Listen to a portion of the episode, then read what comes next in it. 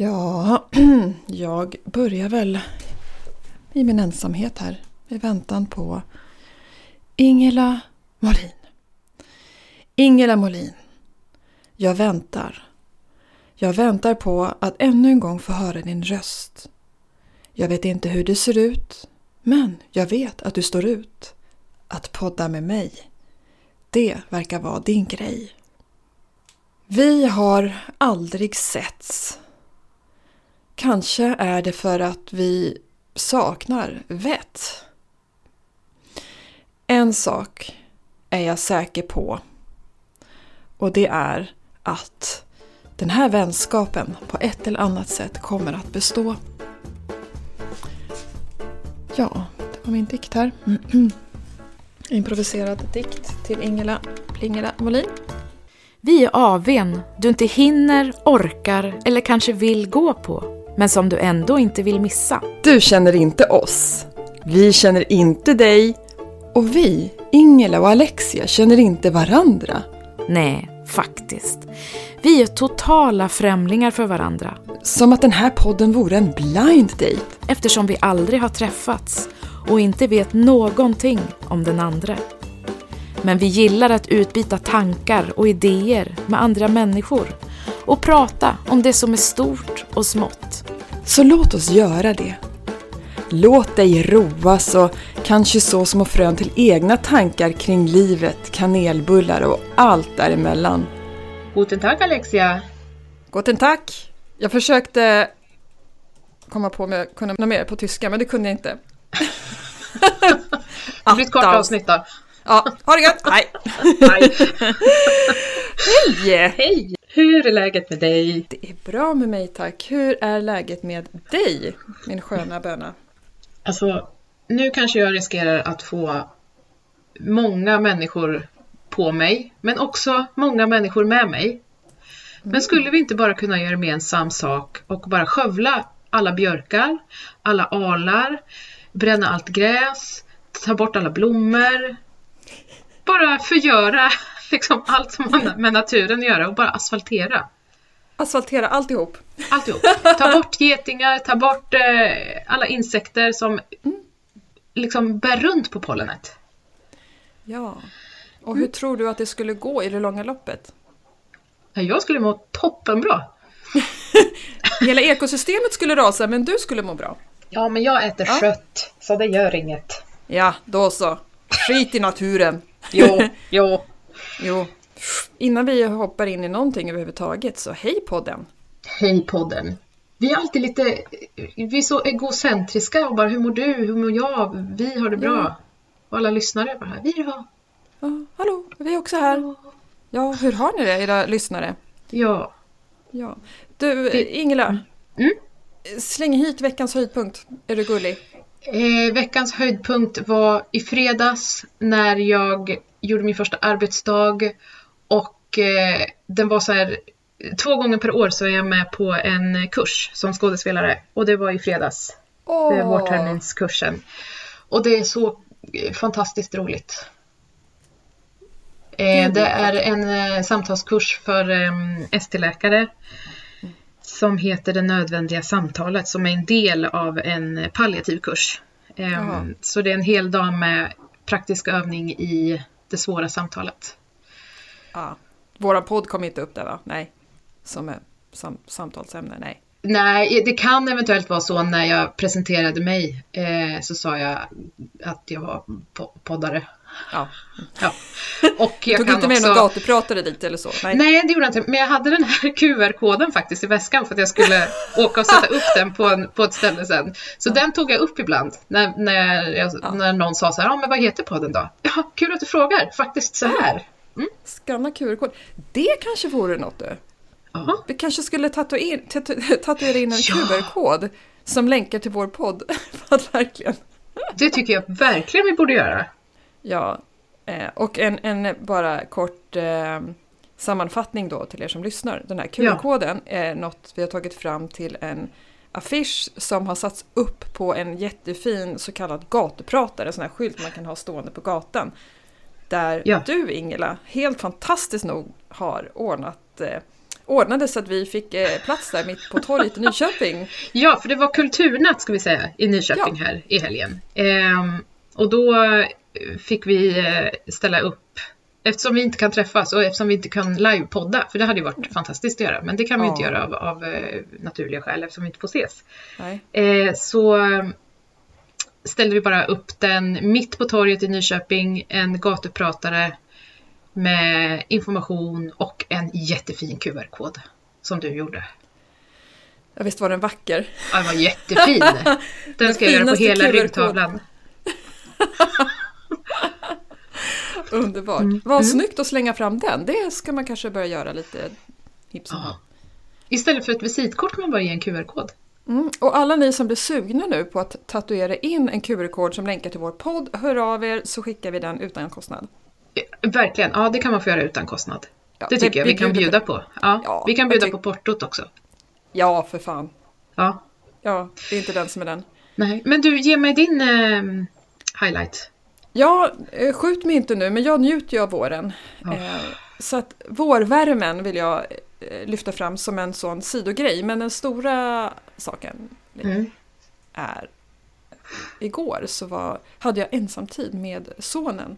Ah. Och jag tror att jag har nämnt det förut, och det blir ett återkommande tema, de här höjdpunkterna kopplat till barn, men det är inte så konstigt. De är ju ens höjdpunkter i livet. Ja, precis. Men vi hade otroligt fin stund där vi åkte in till stan, och han hade hittat ett par skor som han verkligen önskade sig, så att vi letade upp dem och provade skor och fikade, och det är så himla lätt och enkelt när man umgås med ett barn i taget. Det blir luftigt och lätt. Och hur gammal är han? Han ska fylla 13 om en månad. Oj, ja. Är han mycket tonåring? Nej, inte alls skulle jag vilja säga.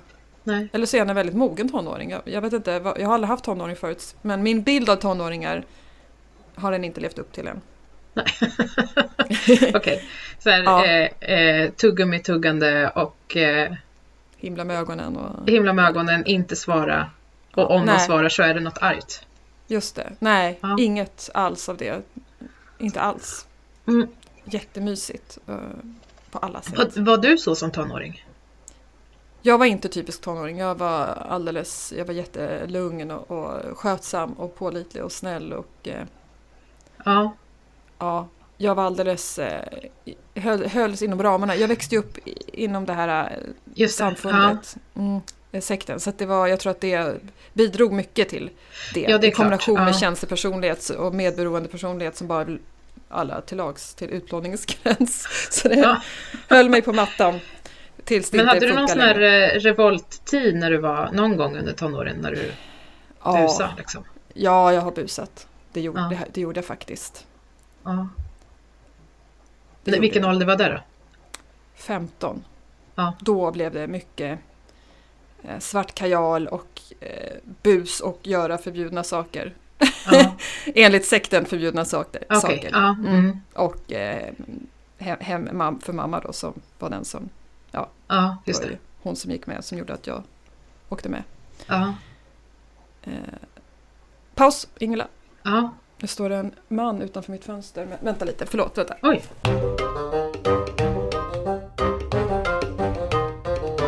Förlåt, stod en budkille precis då fönstret och titta. Alla går alltid fel och jag vill inte att han ska ringa på dörren. Då vill jag hugga honom nu innan vi måste ner. Jag tror han gick tillbaka till sin bil som står på tomgång. Ja, När du sa att det är bättre att jag hugger av honom nu. Hugger honom nu. Hugger honom, okej. Ja, det vet jag inte om det var bättre eller. Nej, det är faktiskt sant. Nu har jag hur det låter.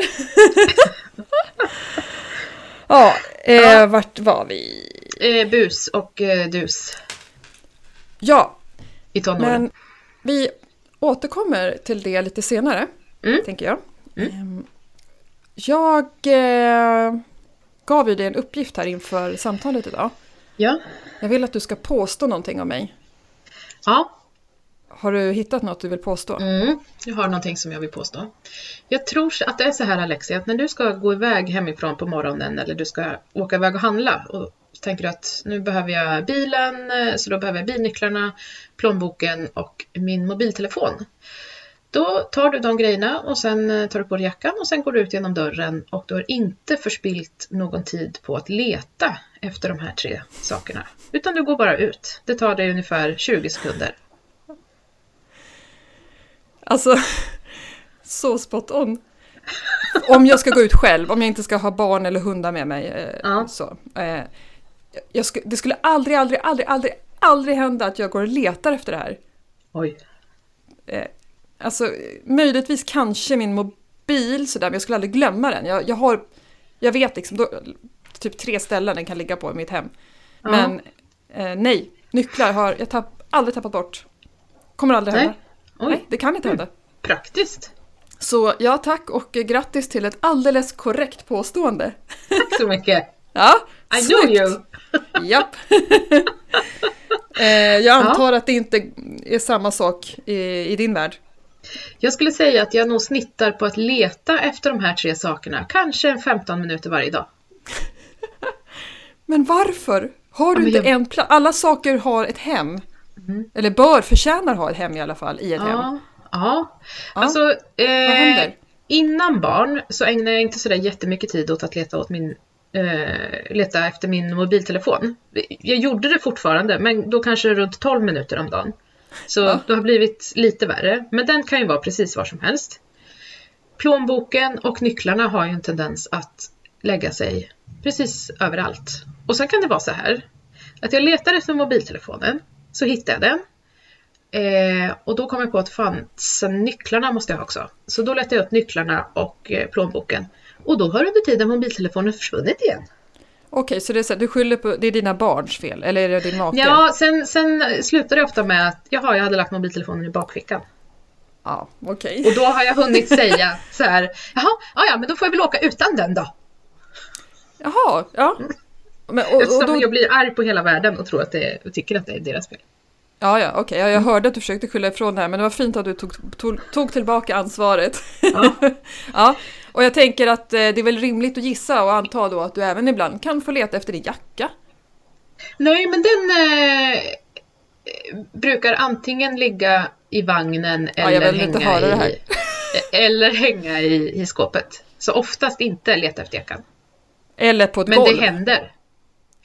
Ja, i soffan, på ett golv. Men oftast inte jackan just. Jag tror aldrig jag har lagt min jacka på en soffa. Men ibland så tar man ju av jackan på soffan. Nej. Vet du, jag har letat så mycket efter mina nycklar så att vi till slut skaffade såna kodlås. Det har sparat mig oändligt med tid, ska jag säga. Grattis, vad skönt. Ja. Och det har också gjort att jag inte längre behöver åka tillbaka till jobbet och leta upp min man och säga, får jag låna dina nycklar? För jag kommer inte hem. Åh gud vad stress, alltså sånt där. Jag mår så dåligt av sånt där så att det är därför, det får inte vara så i mitt liv. Jag försökte en gång låsa upp ytterdörren med postlådenyckeln för att jag var så desperat och ledsen över att jag hade glömt husnyckeln. Åh herregud! Så hade jag jobbat natt och kom hem och bara, nej. Och så fick jag åka, då bodde vi uppe i Stockholm. Så hade jag jobbat in i stan och så bodde vi i Hammarby Sjöstad, så jag liksom tagit mig hem och bara, okej, jag har postlådenyckeln med mig istället för husnyckeln. Det går inte att låsa upp med den. Och då hade maken åkt till jobbet och han jobbade ute i Liljeholmen. Så då fick jag åka ända ut till Liljeholmen. Nej. Jo. Nej, vad jobbigt. Ja, det var faktiskt jättesynd om mig då. Men man kan ju tänka sig att man lär sig av det, men nej. Nej.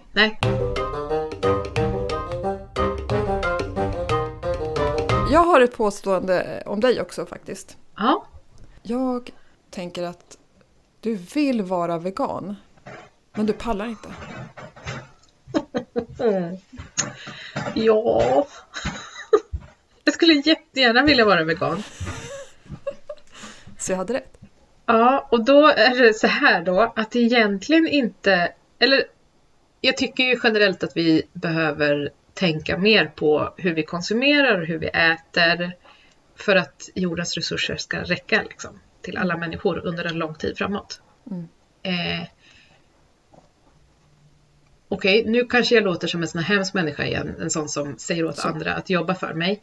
Men det är inte enbart av de skälen som jag känner att, det är inte av etiska skäl enbart som jag vill bli vegan. Mm. Utan jag tycker att det skulle vara så häftigt att se om det gick att vara vegan. För mig. Alltså och sen ska vi säga så här också. Ja, och då är det väl egentligen vegetarian jag menar. För jag menar bara kosthållningen. Ja. Precis. Jag syftade på det, så korrekt uppfattat. Ja. För veganism är ju en livsstil och inte en kost. Ja, precis. De äter ju vegetariskt. Men jag blir så otroligt inspirerad. Jag kan gå i veganhyllan på Ica. Ja, och bara, här. Och de där skulle man kunna köpa då undrar hur det blir att göra det här och så här. Och sen så följer jag Sanna Bråding. Ja. Och hennes mat är så färgstark och otroligt snygg att titta på. Ja. Och så tittar jag på min som nästan alltid bara är helt vit. Som inte alls är färgstark. Men jag kanske kan bjuda in henne och ge lite tips och råd till dig. Ja. Hon är ju min kompis. Är det sant? Ja, hon är en av mina närmaste vänner. Oh my. Oj. Lite startsuck här. Oh. Ja, gör det. Jag vill prata hennes... Hon skulle kunna få bjuda mig på mat. Så kan vi säga. Ja, den är så god. Det kan vi säga. Men då kan ju inte jag vara med. Nej, men det gör inget. Det gör inget. Vi kan prata om det hela tiden. Ja, lova det. Jag vill ha ljudinspelning. Jag får vara med på ljudlänk. Mm. Ja, vad roligt. Ja, men, jag ska säga så här. Jag tror så här. Hade jag levt själv, då tror jag att jag hade provat att vara vegan. Mm. Du ser, jag hade rätt. Då. Du hade rätt. Du då? Samma faktiskt. Ja. Det tilltalar mig i sinnevärlden, men jag skyller ifrån mig och använder ursäkter på att jag har så mycket i mitt liv annat jag behöver. Det är en så stor förändring. Och att förändra ett gammalt mönster gör man inte på ett natt så. Och just nu har jag inte den mentala kapaciteten att rikta energin och fokus till det. Nej, precis. Så är det bara just nu. Men jag älskar tanken på det. Och jag vet också att vi äter inte så mycket kött i alla fall i vår familj. Okay. Vi väljer ofta att blanda upp vegetariskt, så att jag tror inte att det är så illa ändå för att vara köttätare. Okej. Ja, det är bra. Nej, men för jag har fått en bild av att jag egentligen skulle kunna laga alla rätter som jag lagar nu, men att byta ut liksom matlagningsgrädden till havregrädde och byta ut köttet till andra proteinkällor. Men sen tycker jag inte att jag har lite svårt för sojafärs och sojakorv och sånt där. Alltså soja har jag lite svårt för. Och likadant korn är jag inte superförtjust i heller. Men det är en vanesak. Ja, nej, men jag håller med och tycker också, alltså, det är ju fantastiskt att det finns så många alternativ numera. Halvfabrikat, för det är en jättebra ingång. Mm. Men tyvärr är ju inte alla de så särskilt hälsosamma heller om man ser ett hälsoperspektiv. Nej. Och det kan också vara en faktor för en person med hälsoångest som jag, som är lite nöjd och sådär. Att äta en produkt som har 25 ingredienser jag inte ens kan uttala namnet på. Även om det är veganskt så gör det mig inte lugnare. Nej, precis. Så det är det är så många faktorer som jag känner att jag behöver parera, sätta mig in i och ha koll på innan jag svänger över. Så att tills dess så äter vi blandat, och när vi äter vegetariskt så blir det ibland med halvfabrikat och ibland inte alls, utan bara den vanliga naturliga råvaror. Typ pasta pesto typ, eller Men köper ni uteslutande ekologiskt? Inte uteslutande, men så mycket som möjligt, men det beror på vad det är för produkter. Vissa men, laxen just nu är nästan uppe i 500 kronor kilot om du ska köpa ekologiskt. Det är våldsamt dyrt. Ni då? Nej, inte. Sen vissa produkter kan man... Ja, precis. Vindruvor ska man ju helst undvika besprutade. Och bananer. Så det finns vissa produkter som jag vet, så de här köper jag bara om det finns ekologiskt, annars får det vara. Men sen är det andra produkter jag väljer. Ja, och jag tänker också att man kan fundera lite på det här med ekologiskt om man tittar på ursprungsland och transport och vägar. Det tycker jag är liksom en viktig del av det tänket. Det är liksom inte självklart. Nej. Då tycker jag närproducerat är bättre oavsett produktionsform liksom. Mm. Håller med. Då fick vi varsitt rätt idag. Men vi har ju också hittat varandras totala motpol i ordningsamhet, tror jag.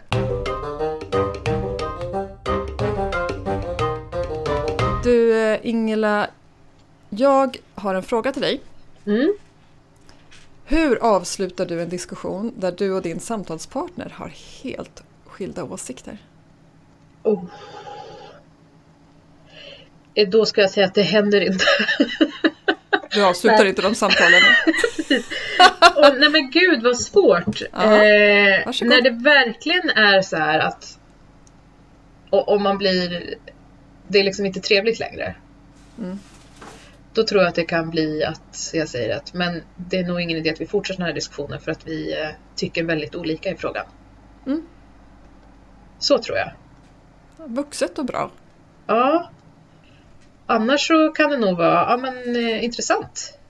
Det du säger. Synd att du har fel. Åh, vad drygt. Kanske jag tänker. Exakt. I parentes liksom. Ja. Mm. Du då? Mm. Fuck off. Nej, gud. Det skulle jag aldrig säga till någon. Verkligen inte. Nej. Jag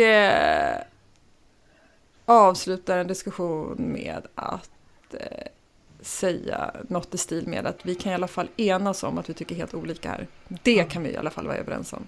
Ja. Och att jag tror inte vi kommer vidare i det här just nu.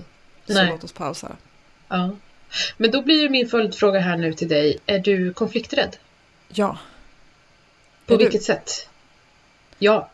På vilket sätt? Du menar hur det yttrar sig? Ja, precis. Eller i vilka... Kan du beskriva din konflikträdsla? Mm.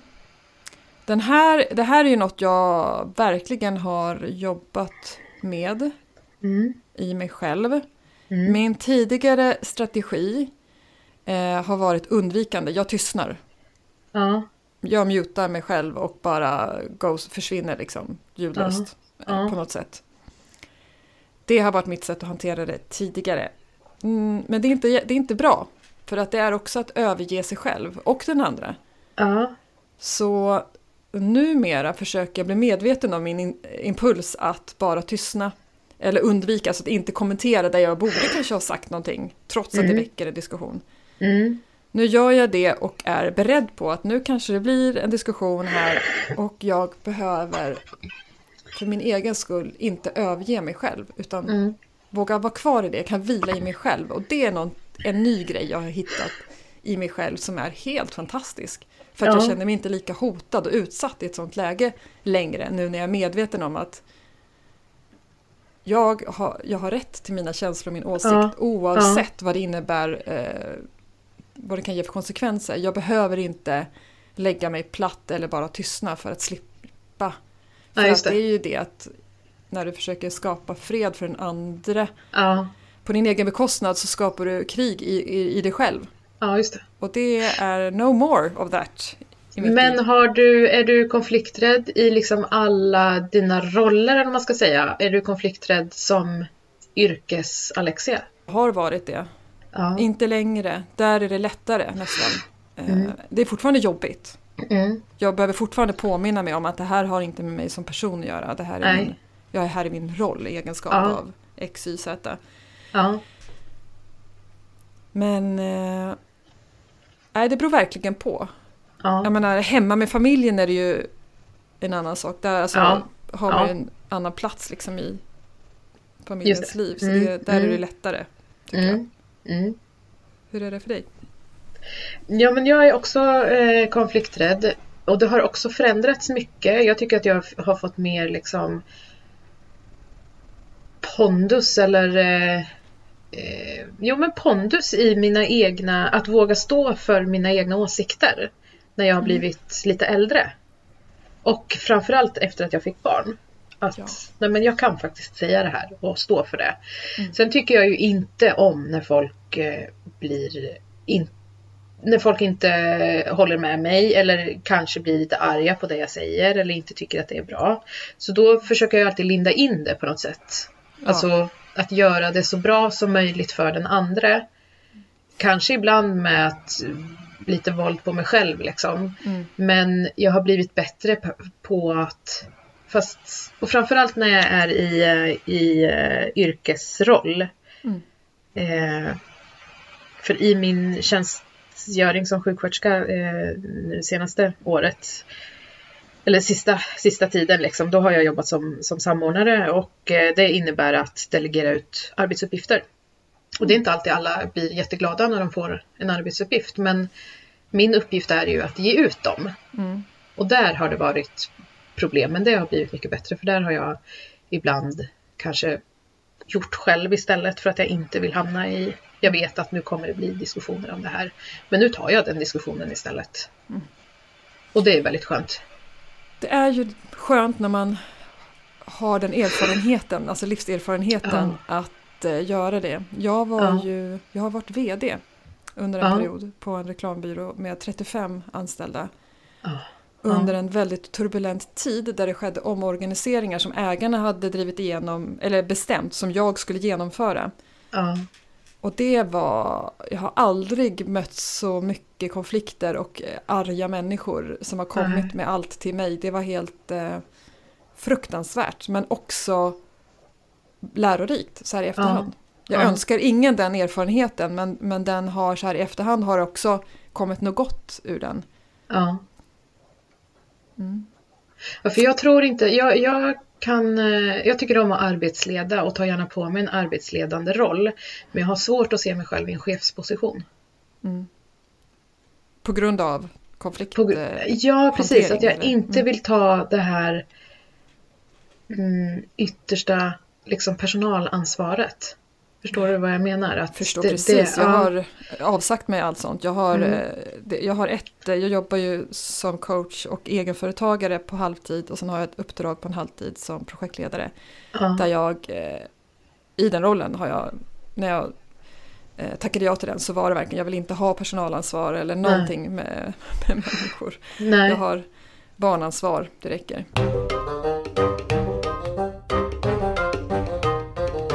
Ska vi hoppa på veckans det här är så konstigt? Ja, det kan vi göra. Vill du börja? Jag kan börja med det här är veckan så konstigt.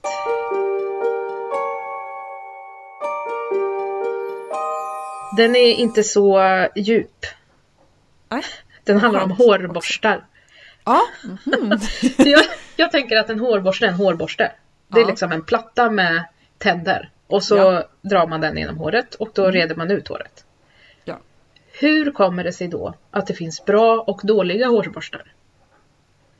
Hur kommer det sig att det på riktigt finns hårborstar som är bättre på att reda ut tovar än andra hårborstar? Alla ni som lyssnar, har vi någon borstexpert så vänligen hör av er till Ingela Molin på... Ja, men det är en jättebra fråga alltså. Ja, jag pratade med en vän om detta häromdagen. En nyfunnen vän som jag är helt fantastiskt rolig att hänga med. Hoppas du lyssnar. Roligare för jag vill hänga. Jag vill gärna att du fortsätter hänga. Nej, det finns ingen som är roligare än dig. Nej, men hon hade varit för massor av år sedan i London och hittat någon superborste som redde ut hår. Och då tänkte jag så här, men det finns väl bara borstar och borstar.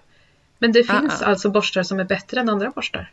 Japp, såna här tangler, fizz tangler. Finns det något, en borste som heter som är men mycket, hur ser den ut då? Vad har den liksom? Den har liksom inget handtag, utan man håller i själva borsten och den är liksom som en handflata i storleken och formen. Just det, en sån har jag kört på min dotter. Och sen så kastade min andra dotter den i toan precis när jag hade varit på toaletten. Så då fick vi kasta den. Och då fick jag liksom lite så här kul köpa en annan borste. En helt vanlig 90-talsborste. Ja nej, det är inte alls samma. Speciellt inte på barnhår. Nej, vad konstigt. Men jag tycker att det är så konstigt. Ja. Och jag håller den på samma sätt. För att jag tänker, men det kanske är om man håller den i handflatan då så blir det bättre. Men nej. Det är kortare piggar, något annat material som kanske har med friktionen att göra på hårstråna. Nej. Ja, och jag har för mig att det var liksom både korta och långa piggar. Just det, det är det. Det kanske tar det lite konstigt i taget då liksom. Ja, det är jättekonstigt. Ja, tack för den kluringen. Mm. Du då? Ja, innan jag går in på min konstiga grej den här veckan så skulle jag vilja kommentera en sak som har återkommit här, och det här med att folktandvården kartlägger mitt liv. Ja, just det. Mm. Och i förra avsnittet så hade du en gissning, kommer du ihåg det? Ja. Att det skulle kunna ha att göra med att de vill ha koll på eventuell försummelse. Just det. Mm. Mm. I veckan så fick jag mer information om det här. Oh, okej. Mm. Från? En tjej i min teatergrupp som lyssnar på vår podd. Uh-huh. Hon hade hört det här och la ihop 2 och 2 och berättade följande för mig. Mm-hmm. Att hon har själv missat att gå på de här, på någon eller ett par sån här tandläkarkallelser till barnen. Uh-huh. Och inte ens bokat om. Hon hade missat, så här, hon fick någon tid hon inte kunde och så liksom bara glömde hon bort. Och så hände det kanske 2 gånger. Jag minns inte, men så. Ja. Så att hon blev uppringd. Ja. Mm. Och då så sa de från folktandvården som då ringde upp angående det här att det var viktigt att hon angav orsak på webben, att man loggar in och talar om att man vill boka om och varför. Och då ifrågasatte hon det. Ja. Och fick svaret att det är just för att annars så behöver de göra en orosanmälan. Ja, just det. Mm. Så du hade rätt, Ingela. Ja, gud vad skönt. Att jag, alltså förstår du, det här är fantastiskt. Nu vill jag att min chef också lyssnar på den här podden och examinatorn på kursen. Att jag har förstått helheten. När jag satt och skrev min hemtenta så hade jag förstått helheten. Du är klar nu. Av kursen. Du är klar. Oh, jag förtjänar mina 3 högskolepoäng. Ja, du får dem här i ett bräde, varsågod. Men ja, men det är väl, det var ju fint att få veta det, tycker jag. Ja, och jag kan sova på nätterna igen nu när jag vet att folktandvården inte är ute efter mig personligen. Och det känns ju jättefint, så att nu har vi en god relation igen, jag och folktandvården. Mm. Jag marscherar på här med min veckas, det här är så konstigt.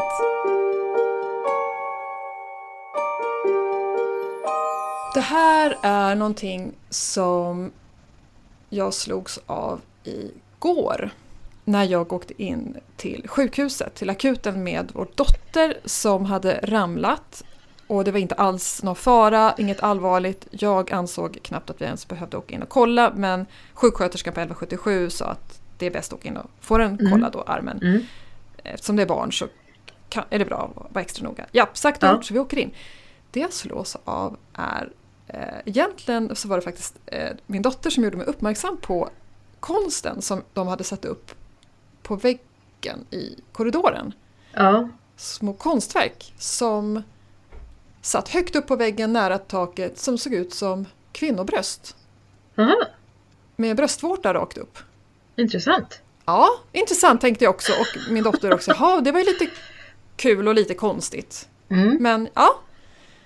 Och vi går vidare och svänger runt hörnet i den här korridoren, sjukhuskorridoren, och så ser jag tavlan som hänger där. Ja. Ja, då är det en målning av en naken kvinna som ligger på magen i naturen med rumpan bar.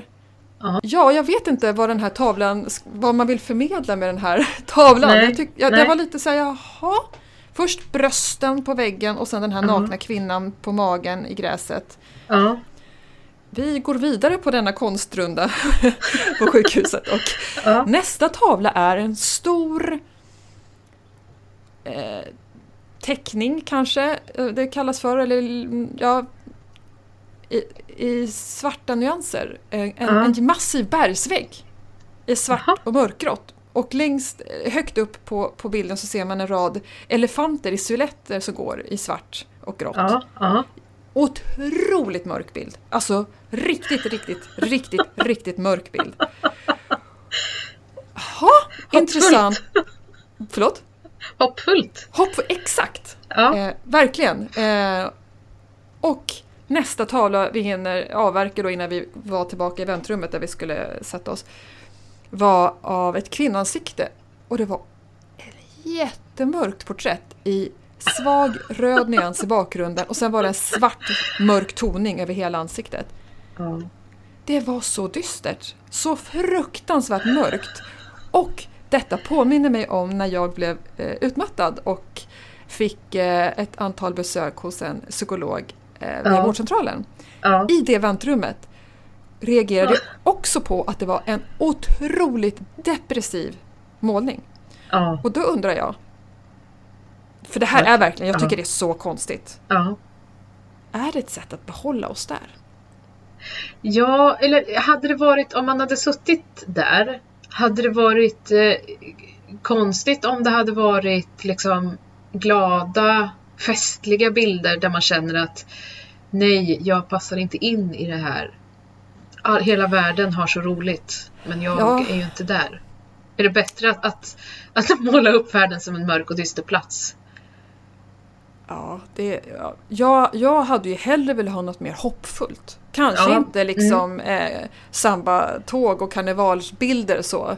Nej. Men någonting. Lite ljusare färgskalor, lite mer färg och kanske inte, jag vet inte, allt det här sexuella, jag vet inte. Det kanske inte var sexuellt, det kanske var, säg mer om mig och min dotters. Men det kanske bara var kroppar, men ibland kan jag också tycka att varför liksom. Ja, det väcker mycket. Jag tyckte det var konstigt faktiskt på en plats där man kanske redan känner sig lite i den dystra måltonerna liksom, att man kanske hade behövt något stöd eller hjälp av konsten där. Ja.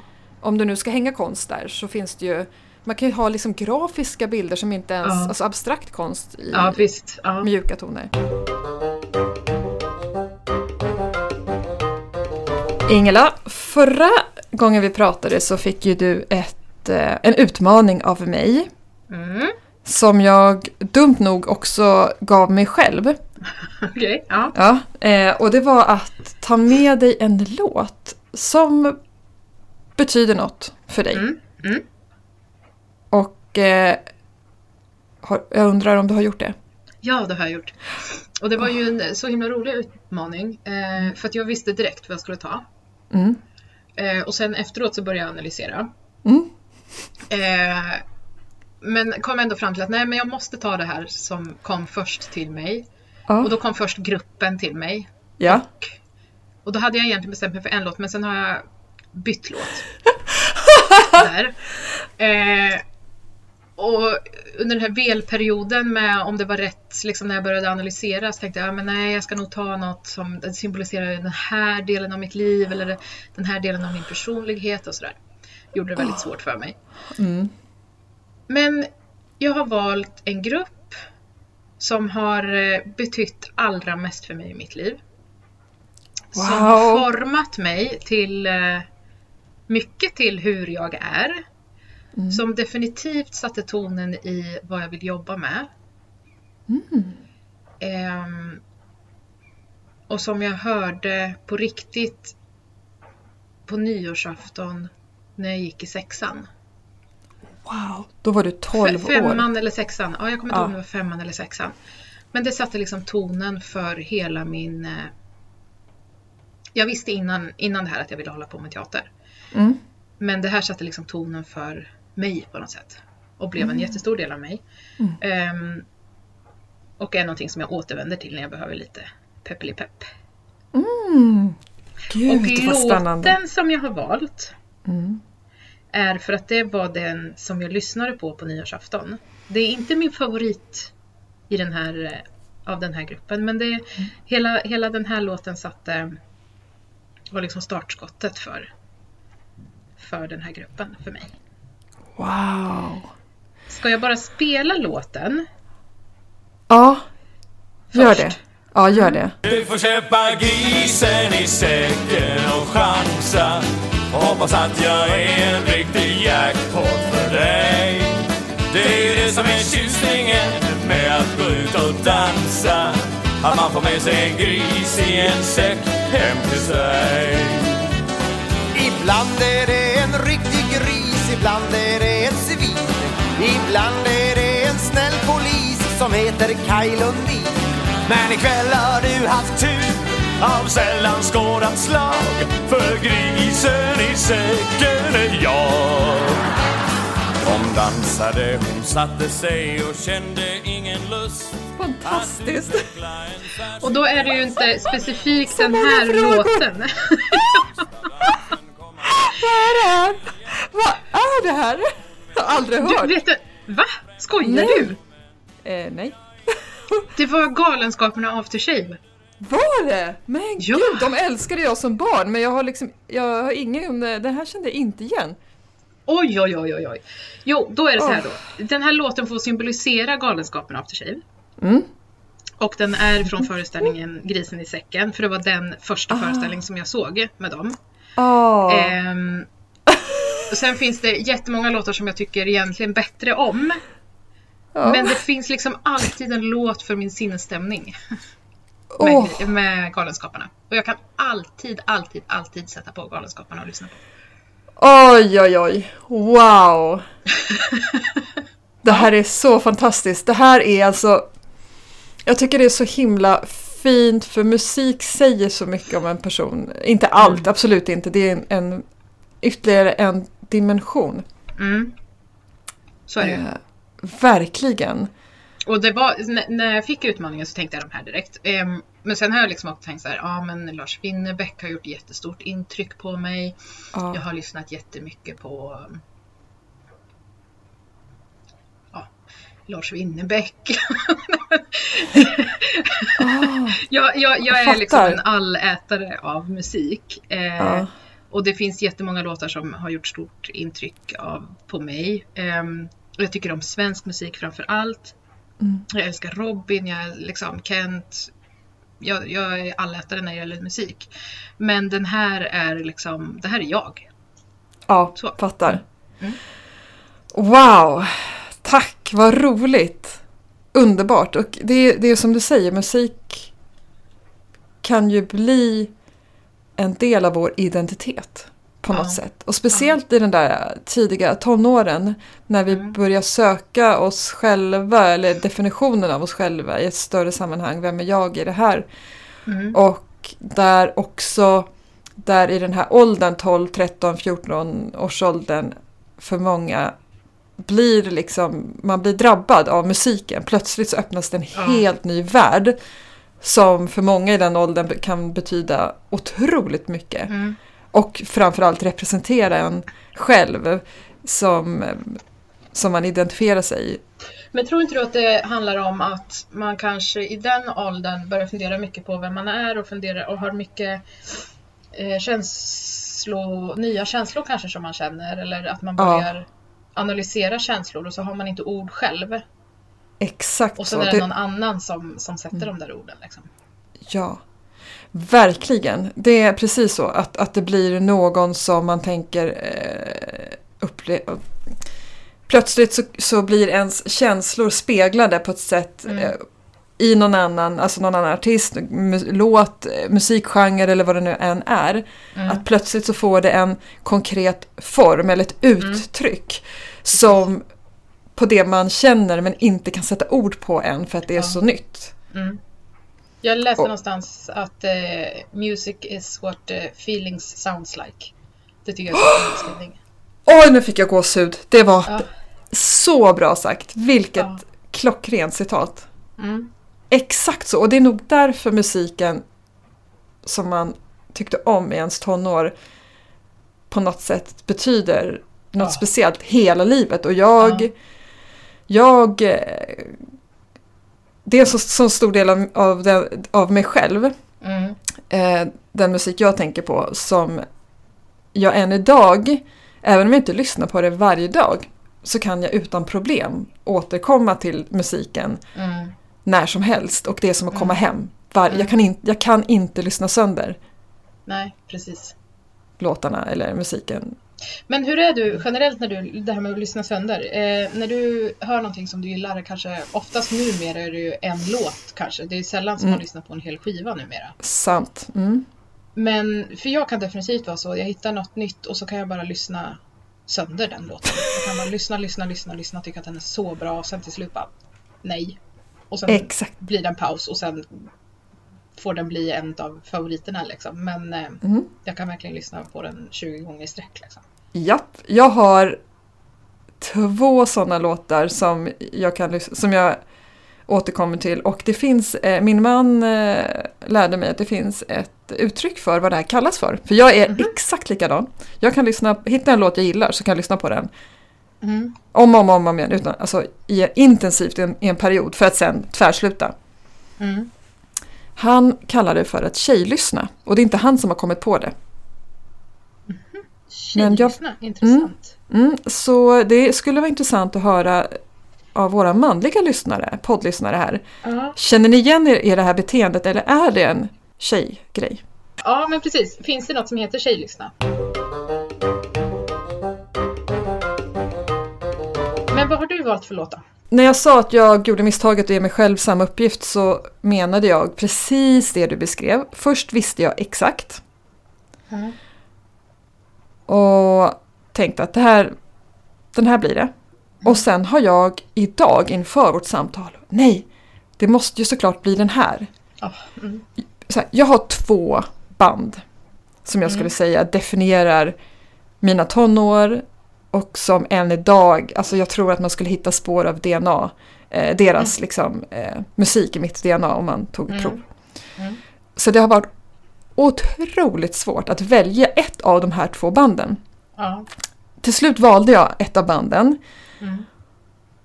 Och nu när jag hörde din berättelse så tänker jag att nej, jag går tillbaka till den jag tänkte först, det andra bandet. Ja. Mm. Mycket så här hit och dit. Vilka är de då? Ja, du ska snart få höra låten jag tänker på. Men kände du också lite så här att man nästan känner sig lite otrogen när man väljer den andra då? Ja, exakt så. Det är fruktansvärt dåligt samvete. Ja, verkligen. Så det andra bandet, om ni lyssnar, ni finns kvar på samma plats. Så att jag skulle säga att jag har en delad första plats mellan 2 band där det kanske lutar mer åt besatthet av musiken för det här bandet jag nu kommer att spela för dig. Mm. Och med besatthet menar jag att under tonåren så...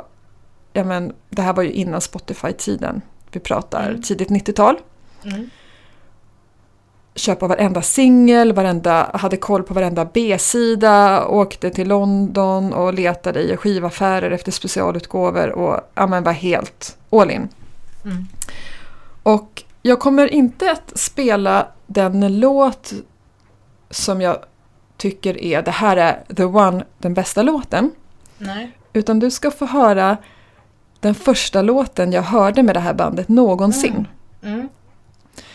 Första gången jag blev drabbad av den här musiken och den här musiken. Och det var via en vän. Jag var då 13 år och hon var 15 eller 16, så hon var ju jättestor i min värld. Ja. Hon var ju helt inne i den här musikvärlden och jag hade inte klivit in i den än. Utan hon öppnade den här världen för mig kan man säga. Och jag skulle följa med henne, vi skulle åka buss till Vilhelmina. Där hennes kusiner bodde, vi skulle åka och hälsa på. Och hon hade spelat in ett blandband, kassettband till mig. Och det här var ju då man hade freestyle.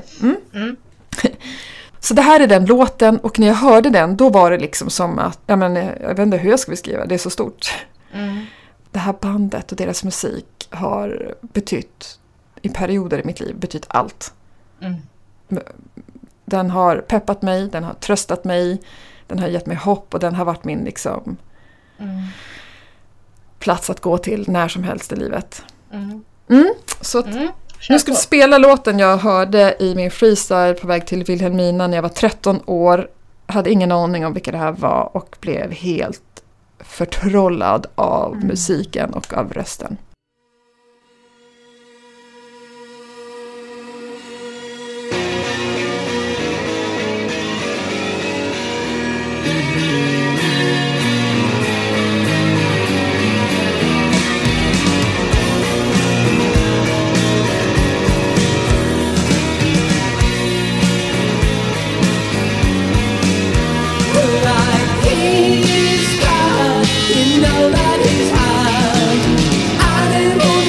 Trying to fall in, I'm in the cancer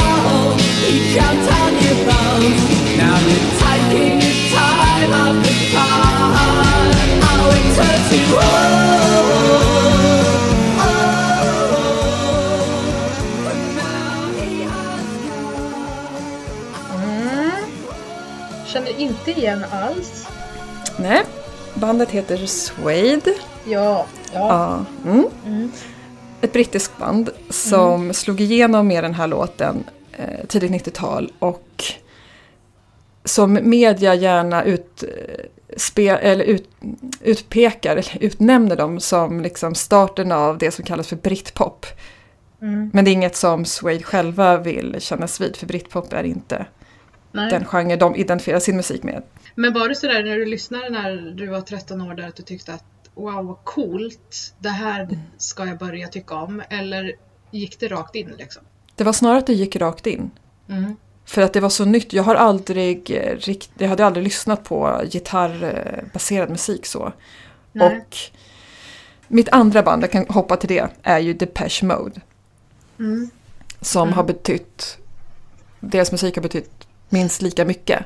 Mm. Och kom in lite senare för mig, i liksom senare tonåren. Mm. Och har följt med till idag. Den musiken, den här elektroniska musiken och mer synt. Men jag bara fick välja en genre att lyssna på, så det är den jag skulle välja. Och inte något gitarrbaserat, för att jag lyssnar inte på rock eller gitarrmusik annars. Gud vad spännande. Kommer du ihåg när du köpte din första CD-skiva? Ja, det gör jag. Eller din första skiva? Ja, absolut. CD-skiva och LP också för den delen. Ja. Kommer du ihåg? Ja, jag kommer, min första CD-skiva, absolut. Kommer du ihåg vad det var för någonting? Ja, nu ska vi se om jag kommer på namn. Jag ser omslaget framför mig. Kommer du ihåg din? Mm. Så kan jag fundera. Jättetydligt. Ja, vilken då? Jag hade 2 stycken som jag stod och valde mellan. Alltså jag hade väldigt speciell smak när jag var liten. Jag lyssnade till exempel, jag hade 2 kassettband som jag lyssnade på. Den ena var Tintin och den andra var Evert Taube. Nej men gud. Och sen tänkte jag att nu måste jag rocka till mig lite. Så då gick jag till affären och skulle köpa mig en CD-skiva. Och hade ingen aning om vad jag skulle köpa. Och då valde jag mellan Lill-Lindfors och Orup. Men det blev Orup. Nej. Den här när han står med guldhatt. Ja, just det. Gud. Mest för att min systers pojkvän spelade Orup en gång i bilen när jag fick åka med. Och det var ju typ det coolaste jag varit med om. Wow. Mm. Ja, det var coolt. Mm. Jag kommer inte ihåg faktiskt, jag ser omslaget framför mig men nu kommer jag inte på. Det var en CD-singel jag köpte det första, men det första albumet som jag kommer ihåg, CD-album, var Pet Shop Boys Discography. Så det var en singles collection album med alla deras hits. Cool. Ja. Jag hade liksom jag hade då Orup och Taube och sen Galenskaperna och Aftershave som jag lyssnade på. Så knäppt. Men sen hade jag liksom en stora syster som var 7 år äldre som var väldigt musikintresserad och hon hade alla balla skivor så att jag kom liksom undan ändå. Ja, just det. Snyggt. Ja, precis. Som små syskon gör ofta. Ja. Men vad kul. Men hade du någon tidig idol, förebild, någon du såg upp till? Alltså nu pratar jag lite innan tonåren. Ja, Galenskaperna. Eller det var Galenskaperna. Ja. Mm, det var de som var. Mm. Ja, men alltså Claes Eriksson. Ja. Som jag också har fått ett mejl av. Nej. Har du? Sissela Kihle har ju skrivit ett mejl. Ja, och Claes Eriksson har jag också fått mejl av. Men va? Det var också negativa besked i det, men det gör ännu mindre. Ja, skit i det. Jag hade bjudit, alltså Galenskaperna och Aftershave har alltid haft gratis biljetter till mina föreställningar. Fantastiskt. Men de har aldrig kommit och då har jag kommit på att anledningen till att de inte har kommit är för att de inte har vetat om det. Ja, kan vara. Det här med marknadsföring, Ingela. Ja, jag är inte så bra på det. Så att inför när jag hade premiär på min monologföreställning, då bjöd jag personligen in dem. Gjorde du det? Kom de? Gjorde jag. Nej, för att de hade föreställning själv. Typiskt.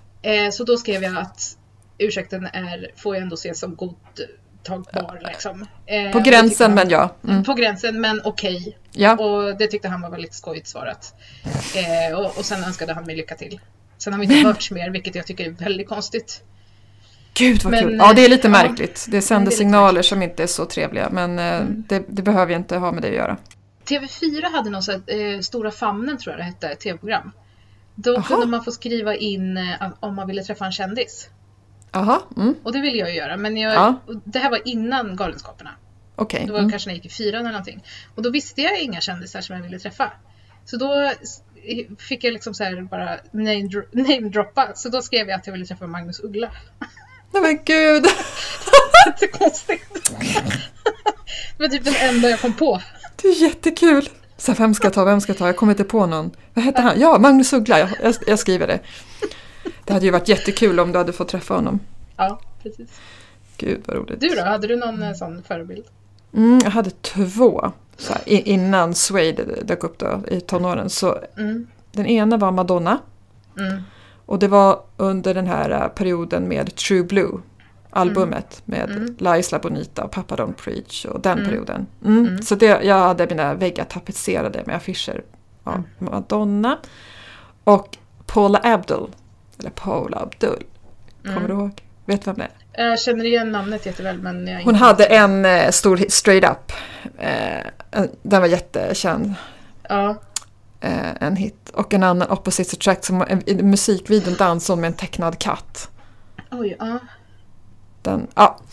De var mina 2 idoler sådär. Flickidoler. Coolt. Jag har liksom alltid bara haft svenska.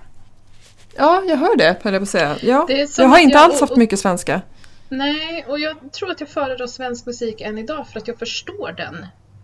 Mm. Alltså jag kan ju engelska, men jag har svårare att förstå texterna på engelska än på svenska. Så att de talar inte till mig på samma sätt tror jag. Jag tror att det är därför. Det där är intressant. Jag förstår vad du menar och det låter ju jätterimligt. Svenska språket är ju vårt modersmål och det är klart att det blir närmare hjärtat på något sätt. Det är mer direkt.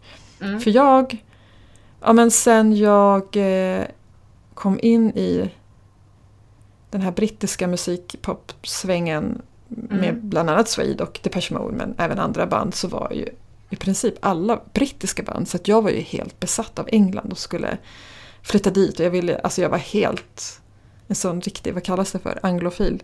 Ja. Heter det väl? Ja. Älskar, och fortfarande älskar brittisk humor, brittiska komiker, alltså hela den kulturen känns väldigt den känns nära, jag tycker den känns rätt nära svensk humor, men det kanske inte alls är så, det kanske är bara för att jag tycker om den som jag Vad kul att få en inblick i dig genom musiken, det här tänker jag faktiskt återkomma till, för det finns så mycket mer. Ja, men det gör det. Säger, alltså, musik och texter och böcker och filmer, det säger ju väldigt mycket om en person. Verkligen. Min systerson, när han hade lyssnat på vårt första avsnitt så kommenterade han det med, för då sa du att jag tror att vi har liknande musiksmak, att du lyssnar på elektronisk musik. Mm. Och han bara, elektronisk musik. Fel. Har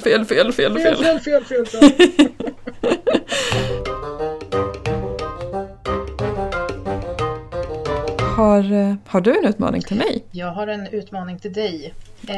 Jag vill att du den här kommande veckan, fram till nästa samtal, ska ge en komplimang till en för dig okänd person.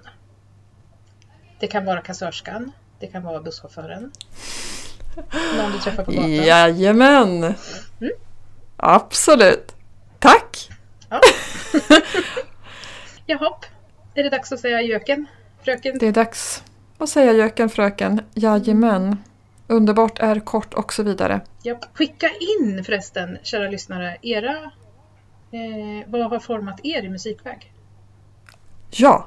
Det vill vi veta. Skriv till oss på vår Instagram, 2framlingar. Eller på mejlen om man föredrar det. @gmail.com om man vill vara lite mer främlig. Ingela, hoppas du kryssar igenom den här förbannade våren ur ett pollenperspektiv, så går jag och njuter åt dig. Fint, det låter bra det. Ja. Okej, det gör vi. Ha det så bra. Hej då. Hej då. Hej. Sprid podden till dina vänner om du gillar den. Och dina ovänner om du inte gör det. Och glöm nu inte att prenumerera, kommentera och recensera våra avsnitt. Skriv gärna till oss på tvaframlingar@gmail.com eller på Instagram där vi heter tvaframlingar.